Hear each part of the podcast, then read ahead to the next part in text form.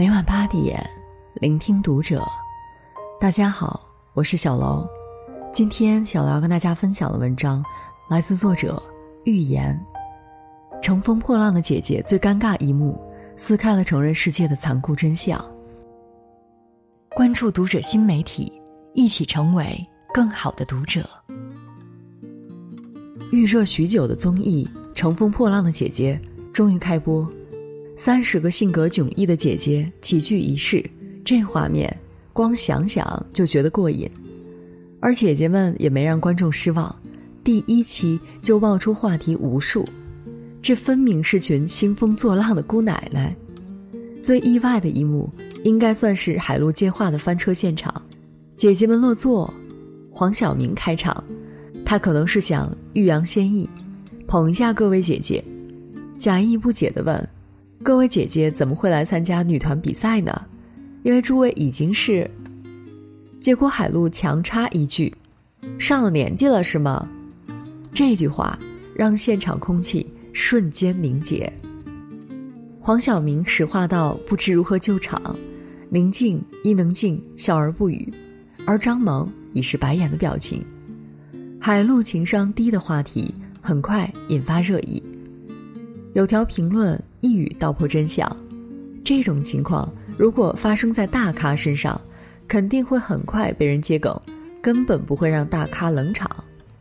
就像签到落座，宁静话也不多，更没有主动跟谁套近乎找存在感，但大家见到他都毕恭毕敬，主动过去打招呼，通通尊称一声静姐。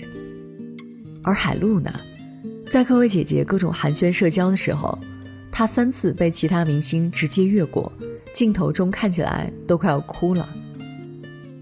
了不起的盖茨比中有一句话：“世界不会在意你的自尊，人们看到的只是你的成就。”很多明星合影的时候都会礼节性的互相谦让，但最后的 C 位一定是留给了真正的大咖。实力在哪里，聚光灯和众人的焦点就在哪里。成年人的交际圈。就是这么残酷，你是谁，决定了跟你交往的人是谁，也决定了别人怎么待你。黄渤在一次采访中提起成名前后的经历，待遇天差地别。做演员前，他曾在歌厅驻唱，天天都会遭受冷遇，甚至常常上当受骗。演出后结不了工资，领不到钱。刚做演员的时候，在剧组里都是小角色，根本没人搭理。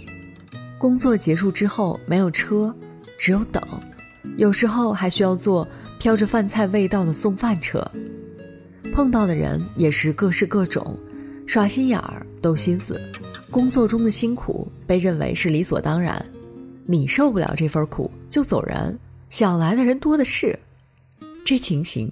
跟周星驰的电影《喜剧之王》里尹天仇的遭遇如出一辙，跑龙套连吃个盒饭都被人嫌弃，而成名之后，他人没到，车早就就位，身边也全是各种好人，每一张脸都洋溢着笑容，每个人见了都客客气气的叫他黄老师，关心他想吃点什么，渴不渴，总有人慰问，黄老师辛苦了。不停的夸敬业，被追捧是需要资本的，而黄渤日益精湛的演技，横扫各大电影节的影帝头衔，就是他的资本。穷在闹市无人问，富在深山有远亲。我们可以抱怨世态炎凉，厌恶趋炎附势，但这是无法改变的事实。一个只会抱怨的弱者，永远是弱者。丛林法则本就是适者生存，强者为王。唐朝诗人白居易在青少年时期一直勤学苦读，十六岁时听说长安城里很多才华出众的学子都因为达官贵人赏识而得到了推荐，谋得了一官半职。他也拿着诗文来到长安，得知大诗人顾况极负盛名，便前去拜谒。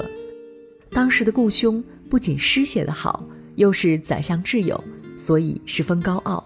一般的世子寻访，他都避而不见。得到他赞赏的，更是凤毛麟角。白居易与之初相见时，顾况也很瞧不起这个无名小卒。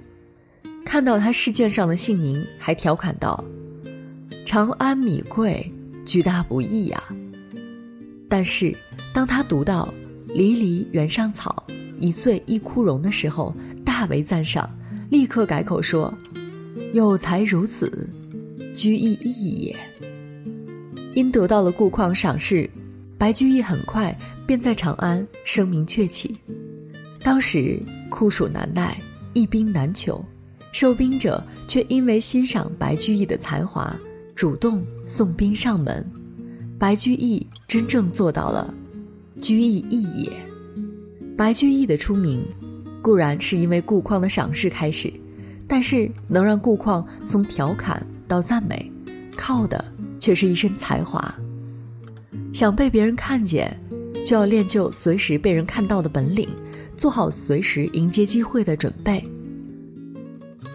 网上曾经有人问：“为什么学霸都很冷漠？”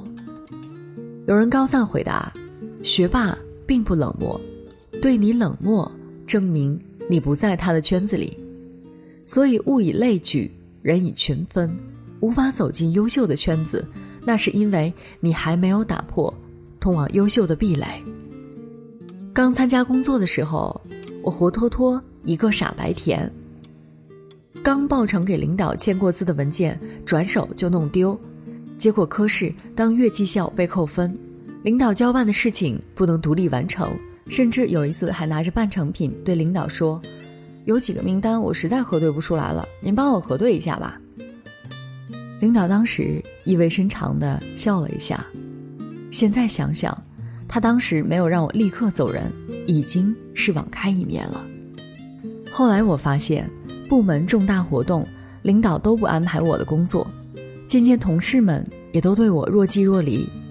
当时的我还跟妈妈哭诉，同事们都太高冷了。出来混，早晚是要还的。实习结束的时候，我果然被踢出当时的科室，下放到一个没人愿意去的部门。我清楚的记得，领导通知我之后说了一句：“我们就不送你了。”因为在我离开之前。科室刚聚餐欢送一个同事升职到别的科室做科长，被嫌弃出局之后，我开始反思自己，所以进入新科室，我加倍努力，工作不仅独当一面，还可以帮助同事完成有难度的工作。我得到越来越多的信任和赞许，进步神速，人也越来越自信，领导便带着我出席部门会议、公司会议。不断给我在重要场合发言和露脸的机会，我也因此认识和结交了其他部门的业务骨干。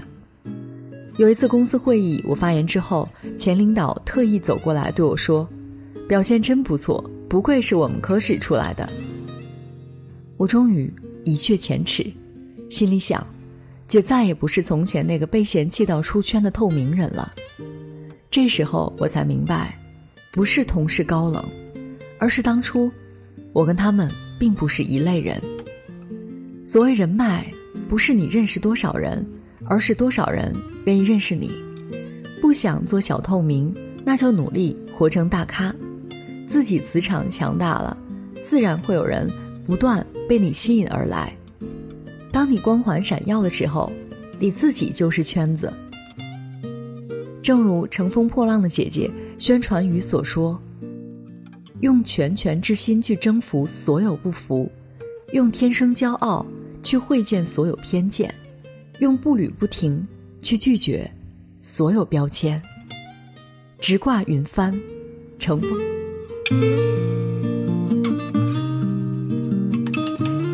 本期节目到这里就要结束了，感谢大家的收听，我们下期再会。